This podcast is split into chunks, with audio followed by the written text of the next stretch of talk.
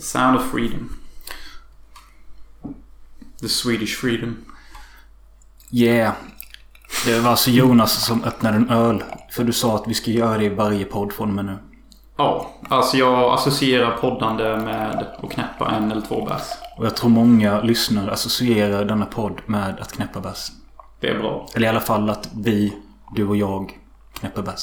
Men nu känns det nästan som en grej jag har typ etablerat att det är så här det ska vara. För jag vill minnas att typ majoriteten av våra poddar har vi ju inte knäppt bärs i. Om man ska vara hård. Well. What do you mean well? I beg to differ. Jag tror att... Nej, okej okay, det gör jag inte men... Det var någon som sa till mig... Eh, jag kommer inte ihåg om det var bara... Ja men erkänn ni är ju aldrig nyktra när ni spelar in och sånt. Så sa jag bara jo men tro det eller ej. Vi har varit nyktra ganska många gånger. Det var det att... Ja visst, eh, det kanske folk lägger märke till mer när vi berättar att vi super och att berättar att vi dricker. Och sen också att ibland då när vi är nyktra så är vi bakfulla eller något sånt och då pratar om att vi har supit. Så man kanske får intrycket av att vi har druckit hela tiden. Ja. Men tekniskt sett så sitter ju alkoholen kvar kanske längre tid än man tror. Så vi kanske är lite bakis när vi spelar in. Ja. Min favoritdryckespodd är ju fortfarande den sommarpodden när vi bestämde oss för att sitta i din jävla garderob. Och jag hade en White Russian eller någonting och vad fan hade du? Avsnitt fyra och det var vaniljvodka med kol. Ja, men då var det avsnitt fyra. Ja. Fan vad hard, hardcore vi är. Du menar att vi började supa så tidigt? Ja, det och att fjärde avsnittet så väljer vi att sitta inne i ångestbunken typ. Ja.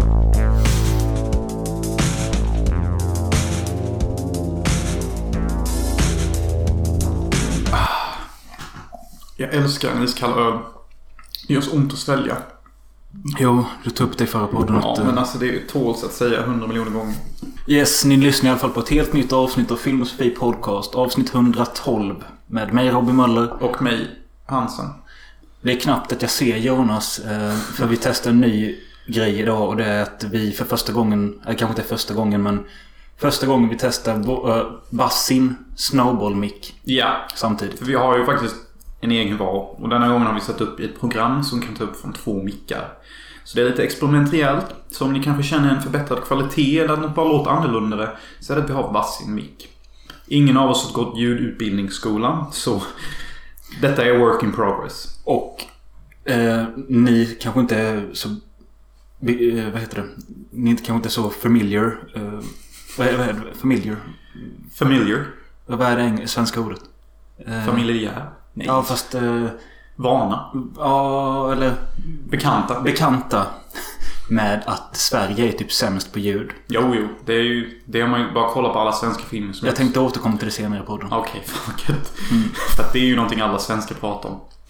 Ja. Men, eh, ja, men det är bra att återkomma till det senare för jag har en del grejer att säga om det också. Men annars så, ja, det är lördag kväll. Vi sitter här. ja, Jag kom aldrig fram till varför jag sa att jag knappt ser Jonas. Men eh, vi sitter ju i samma rum. Vi sitter i mitt kök. Vilket kanske inte är det optimala poddinspelningsrummet. Men det är skönare att sitta här än eh, kutryggig i min så kallade soffa. Jag klämmer sönder tarmarna om jag sitter ute och sen så har jag ont i magen i fyra dagar typ. Men istället för att sitta på kortsidan av bordet mittemot varandra sitter vi på långsidan. Så det, vi har där två och en halv meter från oss. Och då tummade upp typ den äldsta filmen som jag tror typ inte någon känner till längre, även fast det är Batman. Typ när Kim Basinger och Michael Keaton äter en middag. Jag vet vilken scen du pratar om. Han gör det som en slags charmig grej. Typ, kolla här så jävla överrik jag är. Och sen så gör han narr av sig själv. Typ bara, ska vi sitta i soffan kanske? För att de sitter typ 10 meter ifrån varandra. Det är världens längsta bord. Ja. Och eh, jag vet inte. Jag, jag vet. Delvis kommer jag ihåg det från första gången jag såg filmen. Vi snackar som Batman från 1992. 89. 1989. Ja, 89 är det. Ja. Eh, nej, för jag vet att jag reagerade på det när jag såg det som liten. Och då kanske jag tyckte det var kul. Men sen vet jag att jag någon gång såg det med dig. Du sa typ att det är så jävla dumt eller något. Ja, det finns en del roliga scener i den filmen. ehm, typ alla scener med Michael Keaton. Han är typ roligare än Jack Nicholson. Okej, vilken är din favorit Batman? Av någon anledning så sa min intuition och gärna Michael Keaton. Och jag tror det, faktiskt. Han är typ torr, tråkig, men jävligt kul. För det känns inte som att han tar sin Batman-roll seriöst alls. Jag tänker speciellt på den scenen när han har satt någon jävla platta innanför sitt bröst bara. Then he had us. Lights out! Now you wanna get nuts? Come on! Let's get nuts. Och Jokern typ bara skjuter honom. Och sen så bara överlever han. Eh, don't remember. Det enda jag kommer ihåg är att liksom... Jag, alltså jag kanske grundar min favorit-Batman på filmernas kvalitet i sig. Och George Clooney, nej. Eh, Val Kilmer, nej. Jag älskar ju Batman och Robin. Alltså det är en av mina guilty pleasures. Jag har säkert sett den varje år sedan den kom tror jag. Ja, jag tycker den är fantastisk. Jag skulle kalla det självskadebeteende. Allow me to break the ice. Okej, gör din bästa Mr. Freeze. Det var länge sedan jag skickade en utmaning till Jonas. Shit, nu blir man satt på pottan. Eller vad fan man säger. Nej, okej så här då. Du får göra, du får göra, Ser helt hjärndött. du får göra vilken karaktär som helst från eh, 90-tals Batman-filmerna. Alltså det finns Riddler, Two-Face, Penguin. Eh, vad heter hon? Um, Uma Thurman. Uma Thurman är ju fantastiskt rolig. Det är min favoritroll hon har gjort någonsin. I have here a proposal showing how Wayne Enterprises can immediately cease all actions that toxify our environment. Forget the stars. Look here at the earth, our mother, our womb. She deserves your loyalty and protection. Vad hon heter. Ehm, ja, eh, Poison Ivy. Just det. Gör din bästa Joker av Phoenix och Nicholson. Du får inte ta Heath Ledger. Okej, då, då, då tar jag Joaquin eh, Phoenix. Som en äkta svenne hade sagt. Okej. And you know what Murray? I'm tired of believing it's not. Ja, det är okej. Men eh, ja, jag tyckte det var helt okej. Kanske främst för att du kom ihåg att han hette Murray. Ja, hur fan kunde jag komma ihåg det? Och hade du inte sagt det så hade du inte ringt någon klocka från filmen för mig tror jag. Nej. Ehm, men okej, vilken är den bästa Jokern av de tre då? Ja men det är ju Phoenix, Joaquin ja. Phoenix. Nej men alltså, han är mest nedtonad men ändå den mest överspelade. Han är den som är mest orealistisk realistisk. Jag tycker att grannen är ett perfekt exempel på en människa som är orealistiskt realistisk. Liksom, Mm. när man berättar allt han gör och har gjort och när man ser han håller på med vad han gör så kan man typ inte tro sina ögon. Men det är jävligt sant. Det är riktigt sant. Och det är också därför varje gång jag skriver en bok eller ett manus eller någonting så har jag alltid en karaktär som är inspirerad av grannen. Det är mäktigt ändå. Han är ju typ en ikon. Ja men alltså som det sett när han ska snusa sina snus. När han typ snusar 30 stycken på tre minuter. Och bara ta in, ta ut och bara... Hela hans jävla snusdos bara exploderar. Ja. Det är som en överpackad jävla likkista typ. Ja, han har aldrig tänkt på, kan man lägga någon annanstans än i snuslocket? Förutom golv då. Men man kan lägga det i soptunnan. För jag vet att jag var på honom för några helger sedan att mannen låg snus överallt. Han bara, ja men mannen du hemma hos mig sist då. För då hade jag tydligen blivit asfull där och lagt snus i blomkrukor och sånt Ja, men hur många jävla krukor har inte du ruinerat? Jo, precis. Jag menar, det är det. Jag gör det ibland. Han lever för det. ja. Och jag kommer ihåg när jag hängde med honom som mest att man, man typ förstärker varandras svinigheter. Jag kommer ihåg när vi, eh, när vi var ute, vad heter Tylösand? Den restaurangen, Per Gessläge. Ja, Leffes. Ja, Leffes eller någonting där ute. Jag och han hade varit ute och supit med hans kusin någonting. Vi var asvecka. Och så springer vi in på restaurangen hur vecka som helst. Och tar öl och slattar från bord som redan är dukade. Och jag kommer ihåg hur servitrisen bara tittade på oss med häpna ögon som att hon aldrig hade sett något liknande. Det låter riktigt risigt. Och då lovar jag att det där hon såg var orealistiskt realistiskt. Hon kunde inte tro det, men det hände. Gå till det finaste stället i stan. Gå in, drick slatta, spring ut. Alltså. He's such a fucking inspiration. Men jag menar det. Alltså, all bets are off. No regrets. Vänta, har inte han tatuerat in på sitt jävla bröst no regrets eller någonting? Nej, det står Life begins at the end of your comfort zone. Eh, Jag skulle aldrig tatuera in något sånt. Alltså jag... Jag tror på sin höjd att jag kommer bara tatuera in powerpuff-pinglarna på assholet. Och det ska jag göra när jag har cash. Alltså jag kom bara på en mäktig grej här nu Vadå? till podden. Har vi någon lyssnare där ute som är tatuerare eller känner någon tatuerare som gör en gratis tatuering på oss till poddens syfte? Eh, Då gör, ber vi honom eller henne och tatuera in powerpuff-pinglarna på mitt ass. en powerpuff-pingla på Jonas röv och jag ska komma på något stört att göra på mig själv också. Ja, Och detta filmas och läggs ut. Ja, och så gör vi reklam såklart för tatueraren. Frågan är dock om jag ska ha alla tre eller bara den blåa. Är den blåa din favorit? Alltså den blåa ligger ju närmast min natur, men jag är ju lite av alla tre känner jag. Kanske den som folk får se mest är den gröna. Den röda får bara min romantiska partner se och den blåa är den jag visar till svärmödrar och de jag tar hand om i hemtjänsten. Ja, jag blir avtaggad på detta nu. Känner ni någon tatuerare så skicka hit dem. Fun fact. Gissa vem som har producerat Powerpuff-pinglarna? Harvey Weinstein. Nej, Michael Bay. Ja, det är rätt sjukt. Märks inte det lite? Det var så länge sedan jag såg Powerpuff Penguin. Men du menar typ att det är action och galet och tajta brud? Ja.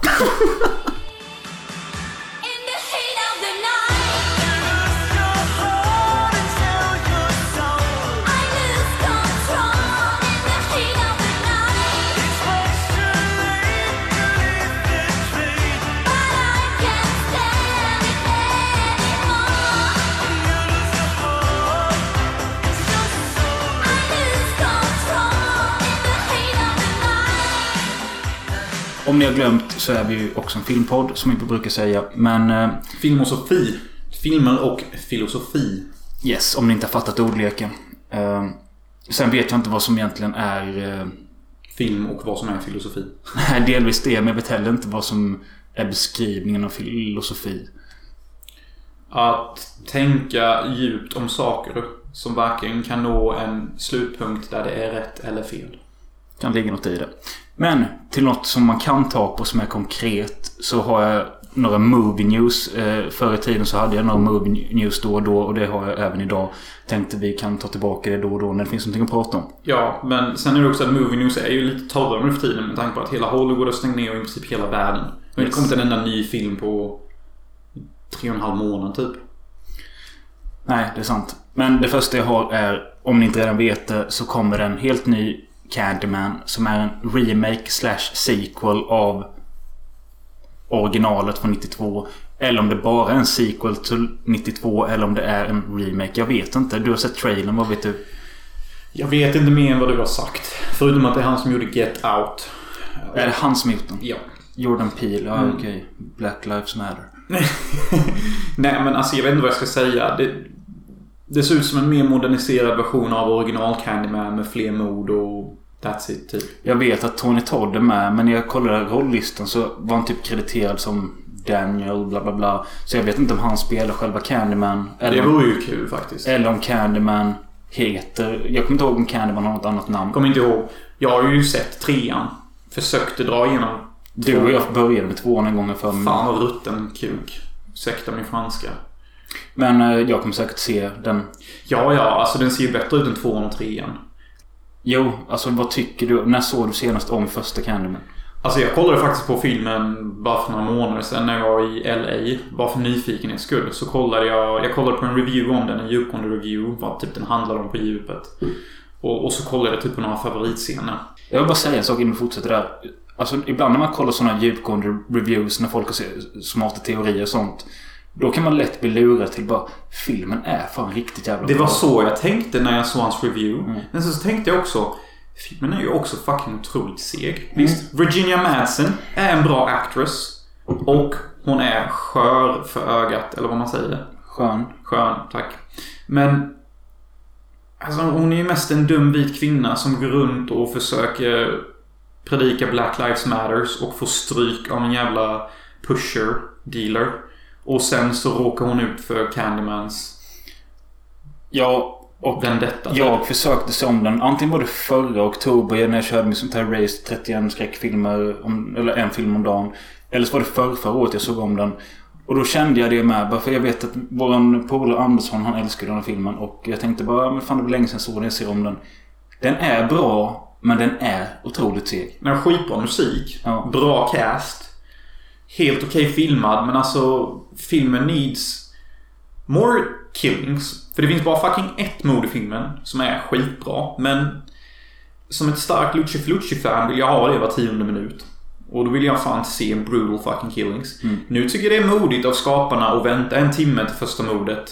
För att det blir liksom mer slagkraftigt. För att under hela filmen så tänker man finns Candyman, finns Candyman inte? Är hon CP, är hon inte CP? I get it. But it's also a bit boring.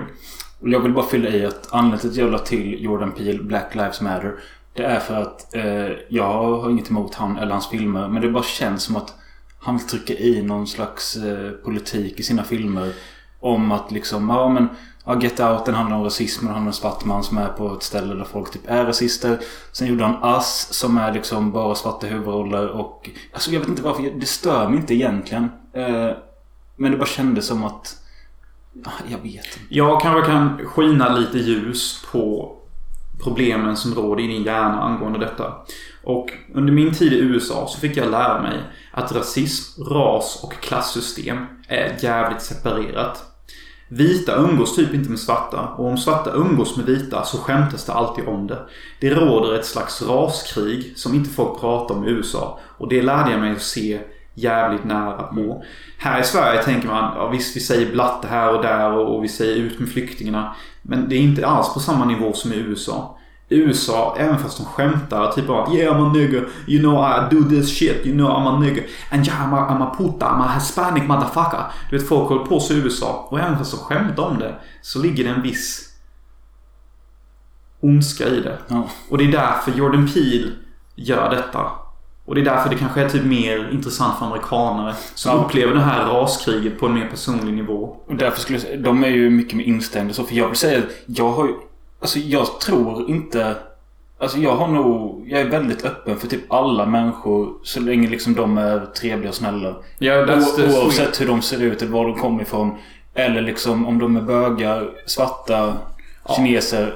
Jag bryr mig inte. Men det blir ju så jävla tydligt att uppen, alltså det, att det ska behövas sådana här filmer där det blir så tydliga eh, vad heter det? Tydliga Eh, symboliker. Ja, men Eller ty- tydliga statement- teman. Ja, statements att liksom... Ja, vi svarta finns också. Ja, men vi som är lite open-minded fattar detta och man behöver inte göra allting så. So that's like America. America is kind of behind always när det kommer till human psychology and human... It's all about race man. Like it's separation down to the bone. Sen, sen har jag tänkt på med att liksom... Vi skämtar rätt mycket både om rasism och om bögar och kalla sak bög och blattigt och negrigt och allt så vidare. Och Men det är min fria vilja. Ja, men det jag menar är att det hade ju blivit mörkare med sådana skämt om liksom jag hade vetat att du verkligen hatar bögar eller negrer på riktigt. I had gay friends in America. Jo, ja, men du fattar vad jag menar. Liksom, Ja. Ja, jag fattar vad du menar. Typ, om du visste att jag typ var med på antigaycommunity.com Ja. och typ kastade molotovs på gay couples houses. Då hade ju mina skämt när jag säger fan vilken jävla bög. Då hade ju inte det varit kul. Då hade jag bara tänkt Ja, det är ju lite mörkt när han säger så. Fan, han kastade ju faktiskt en molotov förra veckan på en bögfamilj. Precis. Men alltså, I don't do that shit. Eller att du varit nere med NMR och knackat eh, svarta. Ja, but I don't do any of that shit. Alltså, alltså jag må säga neger och blatte och bögjävel men alltså när det kommer down to it så har jag typ inget direkt emot dem. Hör så Ja, direkt. in, inget direkt nej. Det, det ligger As long as they stay off my. Ja, det är lite så. As long as they stay the fuck away, I'm cool. Nej, men det jag ska säga är att jag kan ha lite svårt när jag vet att någon är bög. Och de börjar dansa nära mig eller bli närgångna. För att jag har redan problem även när tjejer är nära mig. För att det måste liksom klicka emotionellt. Men då handlar det ju inte om att det är en bög. Utan det handlar om att det är en människa du inte vill ha fysisk kontakt med som närmar sig dig. Ja. Och när jag vet att han är bög, då vet jag att då kanske han är attraherad av mig. Och då blir det liksom ett extra hot. För att jag vet att jag är en snygg man. Och jag vet att bögar i the past have done moves on me. Jag kommer ihåg en gång när jag gick ner för Hollywood Walk of Fame. Och en kille nöp mig i rumpan. Och, och jag bara gick så fort bredvid. Och sen så när jag vände mig om så gav han mig blinken. Typ. Och jag bara, jaha. Typ, okej. Så bara gick jag vidare. Så liksom jag har ju blivit utsatt för övergrepp. Som det kallas.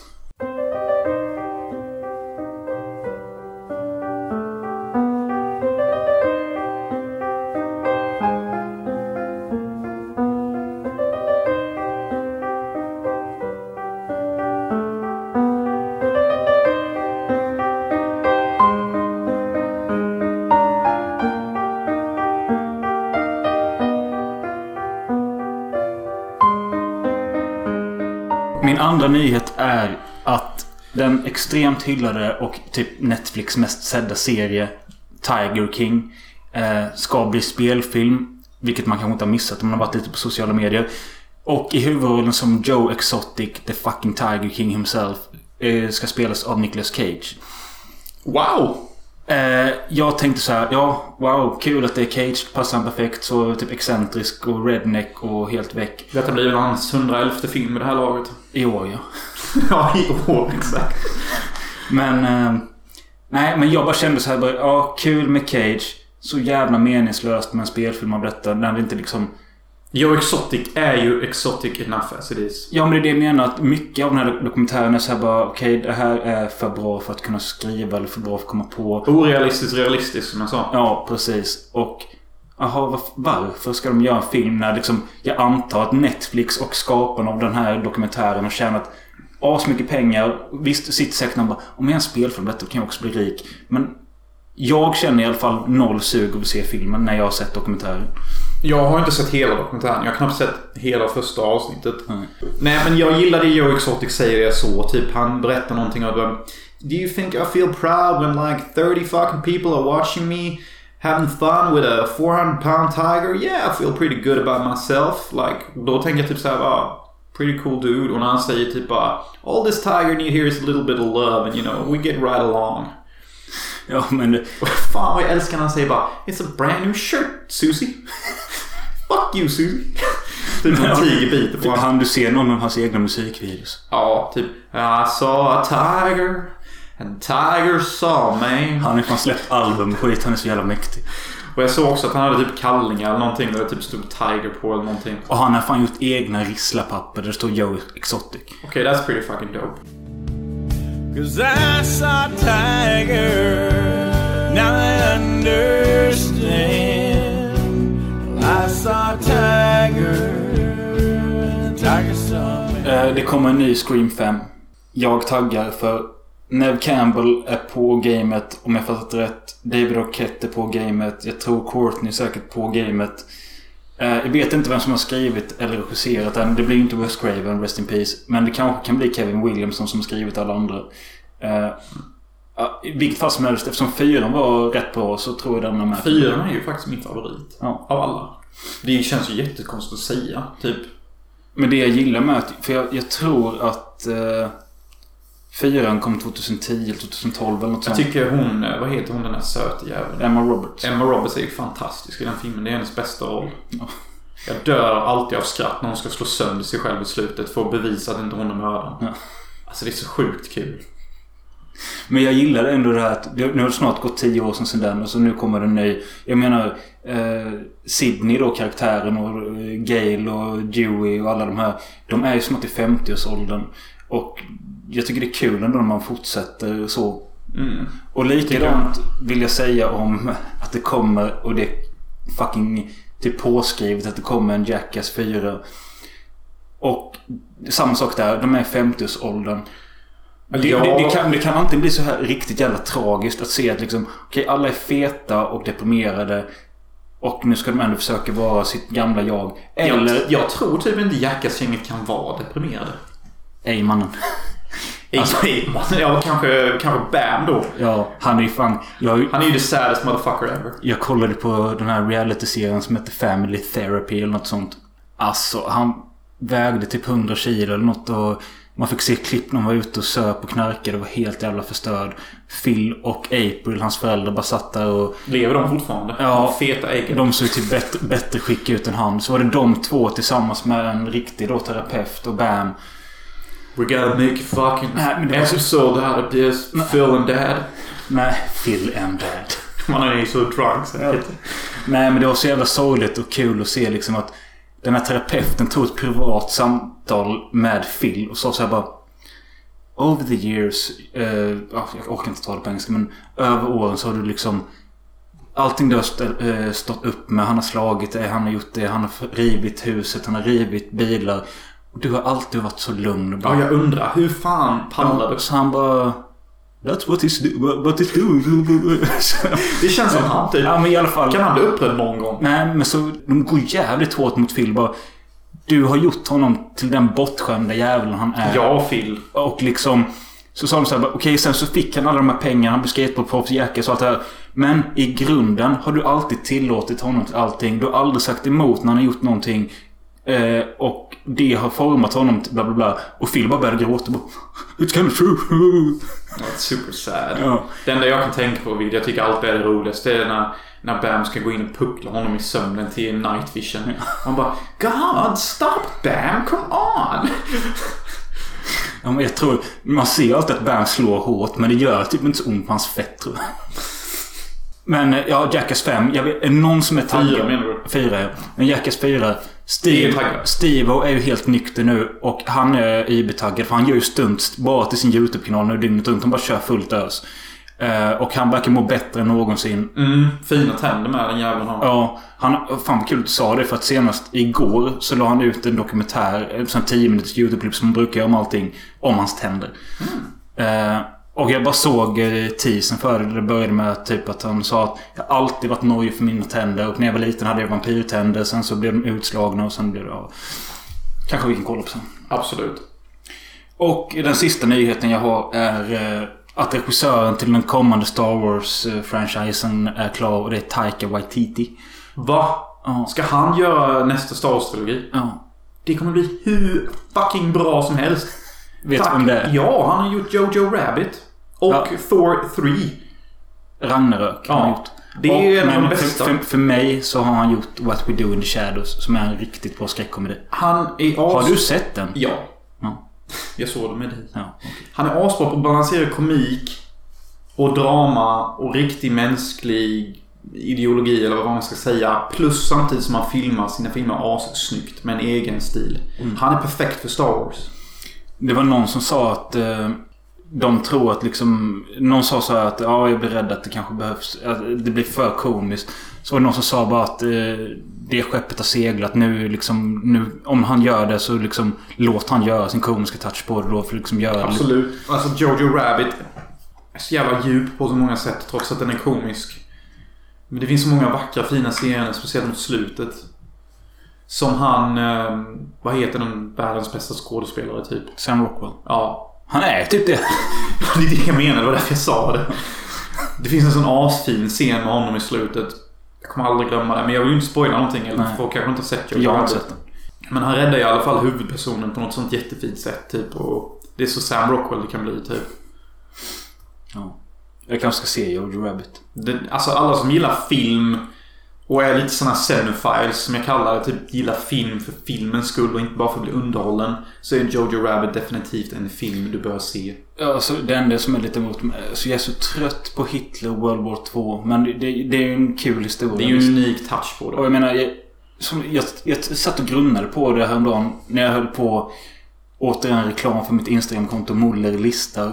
För jag tänkte att jag skulle göra en typ topp 5 manliga skådisar. Så fan, så bara tänkte jag Sam Rockwell, han är alltid bra typ. Det är ju han och Klaus Kinski typ. De kan ju gå i himlen tillsammans efteråt. Men så tänkte jag å andra sidan, vad grundade jag det på med Sam Rockwell? Och då är den egentligen... där jävla filmen med de där jävla skyltarna. Precis, den är Three Billboards Outside Ebbing, Missouri. Just det. Och så grundade jag det också på indie-dramat Lawn Dogs. Eh, Exakt. och hans lilla roll i indie-drama-komedin The Way Way Back där han spelar en...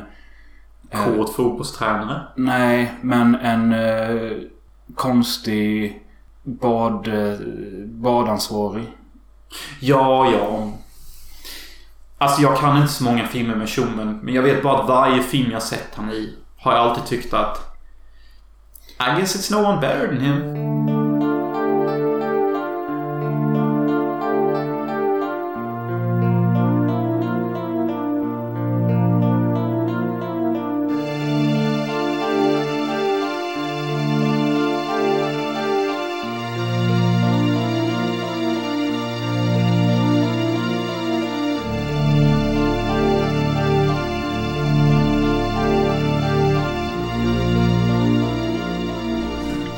Jag skulle vilja, Jonas, att du gör en kort eh, reklam för din bok som finns att köpa på Adlibris med mer. Ja, okej. Okay, Eh, jag har ju skrivit en bok som heter Impregnation of Evil. Som ställer frågan om kvinnor helt plötsligt kan göra sig själva gravida. Vad finns det då för mening med att ha män kvar? Även fast det är den generella themen för boken så handlar det också om hur det är att leva det mänskliga livet och all filosofi som kommer bakom det. I, ja, kanske 200 år in i framtiden och vi följer en 19-årig agent som endast lever för att typ mörda andra människor. Men när hon väl blir inblandad i en plott där hennes bror är utsatt för enorm fara och hon faller för en manipulativ alv. Så börjar allt helt plötsligt gå i tur för henne och hon vet inte längre vem hon är. Och den är skriven på engelska. Ja. Och finns att köpa på Adlibris. Yes. Och Amazon. Ja. Så ja, Impregnation of Evil finns att köpa. Dock hatar jag det bokbolaget som har gett ut den skiten. För de rånade mig på så mycket pengar, lovade så mycket och levererade så lite. That's America in a fucking nutshell. Anyhoot, jag håller inte så mycket agg mot dem som det kanske lät. För det jag har gjort är att jag har skrivit färdigt min osensurerade version av Impregnation of Evil. Som jag nu ska ge till riktiga bokbolag som tål lite jävla anfäkta anamma.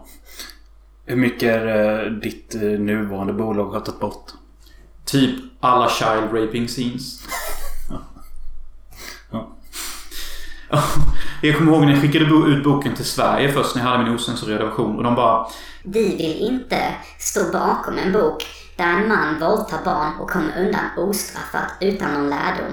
Och jag bara, men sug av mig. Detta handlar om verkligheten. Fattar du hur många människor som knullar barn och kommer undan med det? Typ nästan alla som knullar med ett barn. Ja. Så vad fan är det för fel på dig? Så, jag skrev färdigt min bok. Helt osensurerad. Det vackra med denna bok dock är att den är extremt hemsk. Och den, den går verkligen ner på djupet av ruttna människor. Men i all ruttenhet finns vad jag kallar en silver lining. Och det är att huvudpersonen är secretly kind-hearted. Även om hon mördar och dödar människor så tror hon ändå på kärlek och hoppas på någon gång att träffa människor hon kan bry sig på riktigt om. Vilket hon gör. Men hon är född in i en värld där hon tjänar pengar på att mörda folk. Så när hon väl träffar människor hon älskar på något djupare plan har hon svårt att fatta vad det är hon känner. Det låter fint. Jag har själv inte läst den. Eh, delvis för att jag inte haft någon fysisk kopia och jag orkar inte läsa på nätet. Sen har jag inte läst en bok på flera år och eh, just läsa en bok på engelska. Ah. Jag föredrar det. Så denna boken har jag nu döpt om till Vile. Bara Vile. Jag tycker det passar bättre. 77 sidor lång och jag kommer att skicka ut den till bolag. Den är komplett nu. Jag behöver inte jobba mer på den. Det finns ungefär fem mer sidor än vad den osensurerade versionen har. Och jag tycker den är mycket finare och bättre. För att vi får vårt child rape och vi får våra vackra kärleksfulla stunder. But a prostitute is someone who would love you no matter who you are, what you look like. Yes, it's true, children. But that's not why you pay a prostitute. No, you don't pay for her to stay. You pay her to leave afterward. That's why I praise the Lord for prostitute. Ladies and gentlemen, Mr. James Taylor. A prostitute is like any other woman. They all trade something for sex, and they do it well. That's why I say prostitutes, prostitutes. They, oh. När ni hör detta så vet ni alla redan vad som har hänt. Paolo blev tagen i förrgår i en razzia på, i Stockholm. Eh, på en bordell. Och än så länge är det bara han som är liksom ansiktet utåt för, för att bli, ta, bli tagen i den här, på den här bordellen av polisen. Säkert fler. Vem vet om det dyker upp fler kändisar. Det är jättekul om det gör det. Åh, Eh, eller kul. Kul. Det är inte kul för dem men... men det är fan. typ kul. Ja. I alla fall, Paolo han försökte komma till svars direkt med att eh, prata ut i Nyhetsmorgon och på Instagram om att eh, det var första gången han köpte sex och att han tycker det är fel och han har ångest och allting är fel. Du, jag vill bara flika in här. För det första, det är inte första gången. Nej, definitivt inte. Oddsen att du blir tagen första gången. är jävligt låg. Ja. För det andra, det enda den här killen har ångest över, det är att han blir påkommen och hans karriär är nedskjuten. För det tredje, han har inte ångest över att han låg med den här horan. Nej, och jag vill bara flika in med det att eh, jag har läst på ganska dåligt om detta. Jag har bara sett rubriker och sett något roligt klipp och så. Men jag vet inte om han har legat med horan eller om han liksom bara var på väg att göra det. Eh, Men jag tror definitivt inte att det är första gången. Jag tror han har gjort det säkert över 30 gånger. Ja. Och eh, sen tycker jag det är rätt att eh, fly... Jag vet inte ens hur, han blev liksom offentlig med detta. Folk kanske såg att han blev gripen eller något. Jag vet inte någonting. Någon polis kanske ratade ut honom till nyheterna. Ja, För en viss summa cash.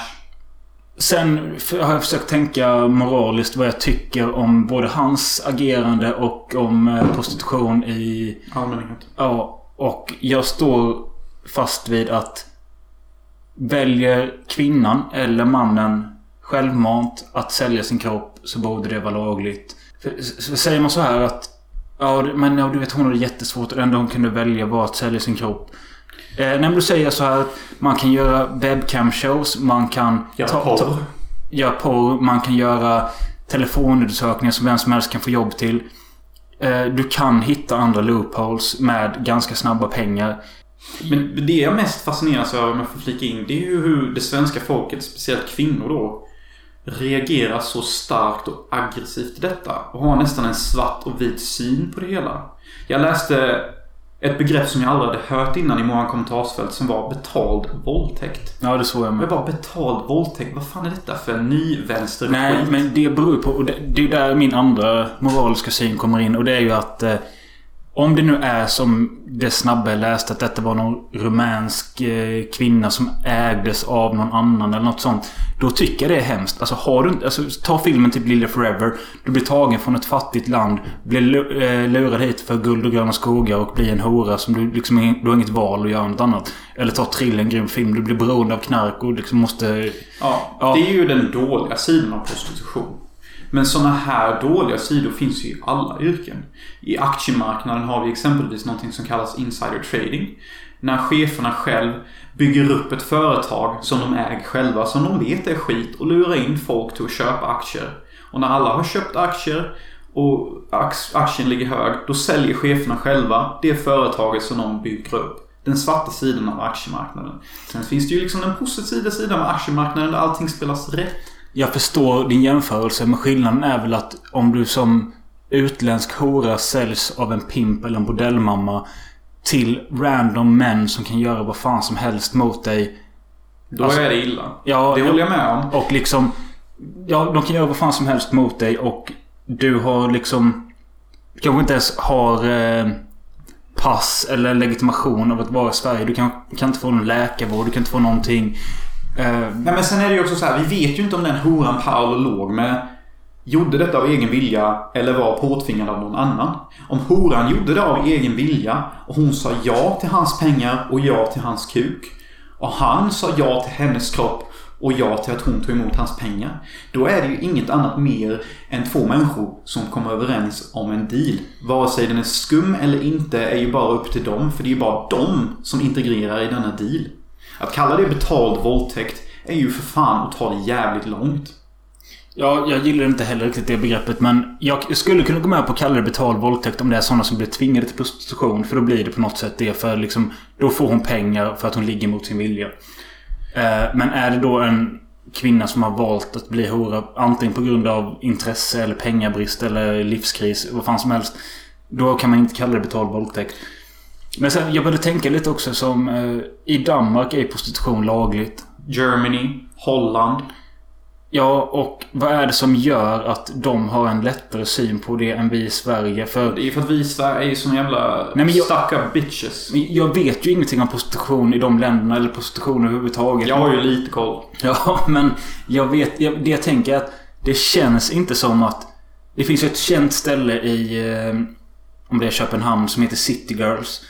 Eh, det finns hemsidor och allting. Eh, och jag tror liksom att de flesta tjejer som jobbar där har gått dit självmant för att tjäna lätta pengar. Jag menar att de behöver kanske ingen utbildning för att komma dit. Verkligen inte. Det är ändå mannen som gör allt jobb i en sexakt ändå.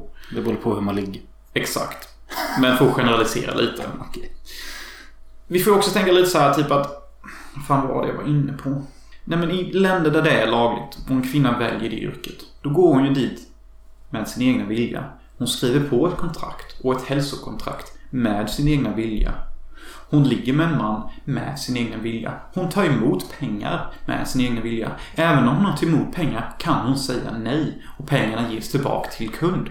Men det är det jag säger. Ja men där kommer du till den här riskzonen. Du får något jävla påtänt psycho som liksom är... Han bara fuckar ur och knullar. Men det kan du ju få i ICA också. Nej men jag vill inte, jag vill inte köpa den här falukorven nu. Ge mig tillbaka falukorven. Släng falukorven ditt jävla as. Alltså du, du kan ju inte stöta på psykos vart som helst. Nu kanske psykos har mer fallenhet för horor. Det ska jag väl inte säga nej till. Men alltså jag tycker det hela är fånigt. Alltså jag tycker många svenskar... För det första vill jag bara säga så här. att Svenskar och speciellt kvinnor och män och alla som är emot detta. Har ni någonsin suttit ner och pratat med en riktigt hora face to face och frågat henne hur hon mår? Eller baserar ni allt ni säger på moraliska ideologier ni har i ert huvud om hur verkligheten ser ut? Ska vi göra så här då? Eftersom du har pratat med en hora face Ja. to face om hur hon mår. Två stycken. Då kan vi spara det till ett Patreon-avsnitt. Ja, där har jag fan grejer att säga. Så vi kommer göra en kort Patreon-grej eh, om prostitution. Där jag går in på djupet vad jag kom fram till med de här två hororna. Och jag vill också säga här, men ni måste lyssna på Patreon för att höra det att vad jag lärde mig av de två hororna stämmer inte överens med vad många svenskar tror om horor. Och det är därför jag blir upprörd, arg och tycker att Sverige är ett fånigt land. För att de har inte satt sig in i hur det är i en horas liv. De antar, dömer och sen skriver de sina fåniga jävla skitsnackskommentarer på Facebook. Som betald våldtäkt.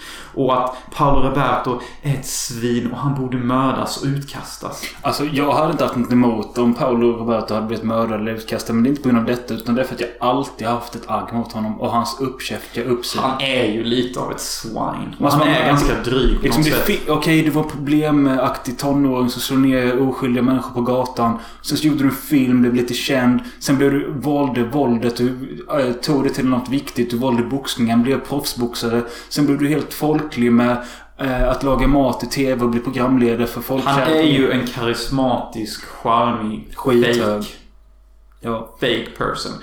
Det var som jag sa till vår gode vän Joel häromdagen. Kungen, vår svenska kung, han ligger säkert med 18-åringar dagligen. Det tror jag inte. Kanske inte, men han gör säkert något suspekt. Han Ja, kanske men- runkar till Ander, vad fan vet jag. Ja, ja, säkert. Men han hade till och med skrivit böcker om hans sexliv. i- Jag menar det. Alla sjuka, karismatiska, infångande personer som Men har aura. hold it där. Är vår kung karismatisk? Han är typ lite det. Han säger ju rätt störda grejer och det är många roliga klipp på honom. Ja. Men alltså det, det kommer ju fram sånt här dagligen hela tiden. Människor som är folkkära och coola. Som någon journalist har luskat ut att ja, han har gjort rätt sjuka störda grejer. Det ligger ju i karismatiska personers natur att utforska det mörka. The dark side of the Force is a pathway to many abilities some consider to be unnatural. Nej men så här, eh, På ett sätt så känns det så här att eh, Paolo är ju kanske inte så... Alltså när, nu när detta väl kom fram, var ah, okej. Jag tycker han är lite falsk. Jag önskar han satt där i tv-soffan och bara Jag låg med horan. Who fucking cares? Hon tog emot mina cash, jag låg med henne, vi hade det gött. Hade han sagt så hade jag applåderat och tyckt han var en riktig man. Nu... Nu är det som att han antar hur Sverige kommer tycka om honom. Vilket man kan lätt anta vad Sverige kommer tycka. Och han spelar på vad han borde säga. Och därför tappar jag respekt för Mr. Roberto. För jag vet att han egentligen tycker detta var gött och detta är någonting han är typ stolt över. Och någonting han skryter till sina svinpolare om. Ja, han är en tönt som bara försöker rädda sin karriär. Men för att återkoppla till det jag ville. Att komma fram till någon som det hade varit riktigt sjukt om att höra. Liksom så här, Typ Laila Bagge har luggit med två manhoror. ja, det hade inte förvånat mig så mycket. men- Inte mig heller. Sjukt nog. Eh, nej men typ... eh, David Helenius fast i sexhärva. David Lenius, vem fan är det? Det är Tilde de Paulas fru. Eller man, menar Det var så jävla gött för jag stör mig lite på Tilde. Eh, Peter Settman. Nej. Vet du vem jag hade tyckt var taggat? Care of Segemyhr himself. Fre- eh, Johan Ulveson. Haft trekant hög på LSD. Fångad naken ute på Stockholms gator. Jag låg med två horor. Det hade varit kul. uh, alltså typ en sån här som min farsa alltid sagt bara. Han har något lömskt i sig och han har gjort mycket hemskt. Och det är ju Ernst Kirchsteiger. Ja, fy inda in i helvete. Han är next. Som de alltid säger i filmer, you're next.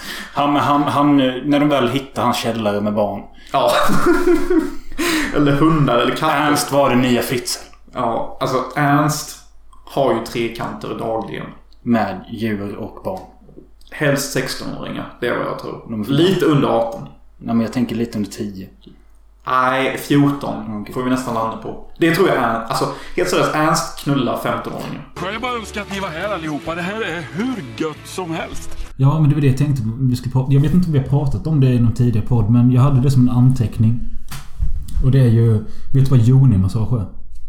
Nej. I-O-N-I. Okej, Joni. Eh, Det är en fittmassage som finns i Sverige nu. Det känns ju inte som vi kan ta del av den som en... Nej, men det finns överallt i Sverige. Eh, Och det är någon slags... Det börjar väl som en liten vanlig massage, men sen så är det rätt mycket runt fittan. Och om jag har fattat rätt så är det liksom... Det ska tydligen vara så jävla skönt och jag vet inte om det leder till någon orgasm eller något sånt skit. Men detta är helt socialt accepterat. Och då undrar jag varför inte ett happy ending är det. Va, va, va? Så det finns alltså en slags fittmassage man kan göra där en kvinna kan få orgasm. Mm. Men en kvinna, eller jag menar en man får inte gå in och få sig ett litet good old wank. Nej. Dubbelmoral Sverige. Men jag, jag vill inte säga för mycket. Jag ska googla upp det här. Ja, det är bäst annars så går jag fan ner till badsaltkontoret eller vad det heter i Stockholm och kastar en molotov. Badsalt... Menar du Rosenbad? Ja. Badsaltskontoret. Det är fan det mäktigaste jag har hört. Yoni-massage, även kallad vaginal dearmorering. En slags tantramassage som innefattar hela kroppen. Emellertid med störst fokus på vulva, vagina, bröst, anus och andra erogena zoner. Enligt Wilhelm Reich är muskelspänningar en eftertanke, spegling av tidigare ej bearbetade erfarenheter och incidenter. Intentionen med yoni-massage är att reda ut och frigöra denna information, skador, minnen, blockeringar och ärr. Det var också ett jävligt fint sätt att säga ge kvinnan en stark jävla orgasm. Men sen så står det här. Relationen mellan den som masserar och den som blir masserad är inte på något plan sexuell Nej. oavsett om det sker professionellt eller mellan partners. Ja, ja, ja. Eftersom detta kan förstöra fokus och syftet med massagen. Syftet är el- heller ej att uppnå orgasm, även om detta är vanligt förekomst under en yoni-massage. Detta är inte alls sexuellt. Vi bara rör alla sexuella zoner, frigör alla sexuella lustar och ger kvinnan orgasm på köpet. Nej, det är inte sexuellt alls. Alltså, jag, jag tycker det är helt underbart att det finns, men då ska borde Ge vara- mig ett fucking runk då. Ja, kolla här. Har vi en artikel om Patrik, 45. Ge, ge svenska kvinnor vaginmassage. Ligger i gråzon. Ligger i gråzon. Ligger i gråzon? Vadå ligger i gråzon? Du är fan rak på rödbetan. Det är den zonen du ligger i. Det är inte så vanligt i Sverige ännu på grund av lagstiftning ligger, av denna typ av massage ligger i gråzon. Men det finns i Sverige. Om denna skiten ska finnas. Här, vänta. Får dina kunder orgasm? Absolut inte på det sättet som jag jobbar. Det är mer som en idrottsmassage och upplevs ibland smärtsamt. Precis som när man lösgör en spänd muskel i axlarna. Jag har aldrig erbjudit något sexuellt. Jag skulle snarare se som en gynekolog än något annat. Alltså, Vilket jävla skitsnack. Och du ligger med dina jävla brudar efteråt också. Vi vet att du är en man och vi vet att du gör skum skit. Så här är det att vara man. Man säger en sak för att komma undan med det sexuella. Hashtag the truth. Och det är vad han gör, det jävla åbäket. Ja, nej. Du hade inte alltså inte hört talas om det. Jag, antar, jag tänkte att det kanske en stor grej i USA eller något. Nej. Nej. Men i USA vet jag inte ens om folk tror att en kvinnoorgasm ens existerar. De är lite efter där tyvärr. Okej. Yes, det där var från vårt senaste Patreon-avsnitt. Eh, vi har tjatat mycket om Patreon denna podden men... Alltså förra avsnittet vi släppte dit som var helt gratis om man blir Patreon. Det blev faktiskt riktigt bra. Jag lyssnade på det på jobbet och det är minst lika bra som ett vanligt avsnitt om inte bättre. Det roliga och tragiska är ju att jag tycker att det är det bästa avsnittet vi gjort. Och så är det bara för a selected few som får höra det. Men det är också en form av ära till de som investerar i oss. Att ni får äkta kvaller. Mm. Även fast det inte var vår attention att det skulle bli bra eller det bästa typ. Det bara blev så. Och eftersom vi har såna jävla... Vi har så få Patreons. De är bara fem sex stycken. Men ni Vi är Kings of Leon. vi har fått en ny, nämligen min syster Ronja Möller som vill bli omnämnd i podden. Och eh, jättetacksam. Hon sa att hon kanske höjer sin Patreon när hon blir omnämnd. Eh, Jag vill tacka dig Ronja. med en sång. Sjung. Ronja Står här ute Ja, och det jag också vill säga var att... Jo, vi har så få Patrons, vilket är sjukt för... Eh, Vi är fantastiska. Ja. Och ni borde investera. delvis det, men vi hade fler innan vi hade vårt uppehåll på sju månader. det jag delvis- säger nu, vi kommer inte ge ett sånt här uppehåll igen utan en förvarning eller någonting. Det kommer inte bli det. Och ni kommer få jättemycket material på Patreon. Och Vi... Eh, målet som är satt just nu det är 60 dollar per betald... 60 dollar? Per grej vi lägger ut. Det är 600 kronor. Ja, men vet du vad? Vi har, bara, vi har fem stycken lyssnare. Ja. Eller fem, fem stycken lyssnare. Det är ju det, det, är det med. Vi har jättemånga lyssnare, men bara fem patrons. Men vi är ändå uppe i 35 dollar, så det saknas bara 25. Okej. Eh, hjälp oss till det och ni kommer få våra oskulder berättade i detalj. Ja, och då får ni höra min bästa Elkbro-historia på köpet då. För det är kopplat till min oskuldsförlust. Och min historia är mer... Den är mer så här typ klassisk, somrig. Fast det finns en del ångest i det också. Det finns... Ja, din är ju typ så här vacker svensk romantik på någon nivå. Medan Jo. min är dekadens i New York fast det hände i Sverige, Halmstad. Ja, och hjälp oss upp till 60 dollar. Så kommer ni få höra det. Mm. Eh, Och den podden kommer bara hamna på Patreon. Så det är ingenting ni jävla slusk här får ta del av. Vad fan sa du? Sluskcares? Slusk? Ja, sluska. Ja. Nej, jag menar man kan inte sitta här och tro att man kommer få höra allt. eh, Nej, nej. Nej. Nej. Ska det smaka får man betala. Precis. Och är det något annat jag vill säga om Patreon? Nej, bara gå med där. Jag vet att vi ska bli tydliga med belöningarna som jag sa innan, men... Och liksom... Jag vet att vi hade någon slags svacka där vi typ var jävligt inkonsekventa på sju månader. Och det är mest mitt fel och jag ber om ursäkt för det. I USA var jag väldigt kär och väldigt förvirrad och jag var i ett väldigt främmande land. Så ja, nu fick ni ju lite filmnews, heta nyheter med Paolo Roberto och min nya bok och hur jävla skevt det är att ingen vi känner har kids. Ja. Och eh, vi eh, hoppas ni tyckte att det var kul som vanligt. Och ni får inte glömma att gå in på patreon.com filmosofi och stödja oss för mer material. Vi kommer satsa mycket mer på Patreon nu. Det kommer komma filmade Commentary tracks till våra gamla grejer.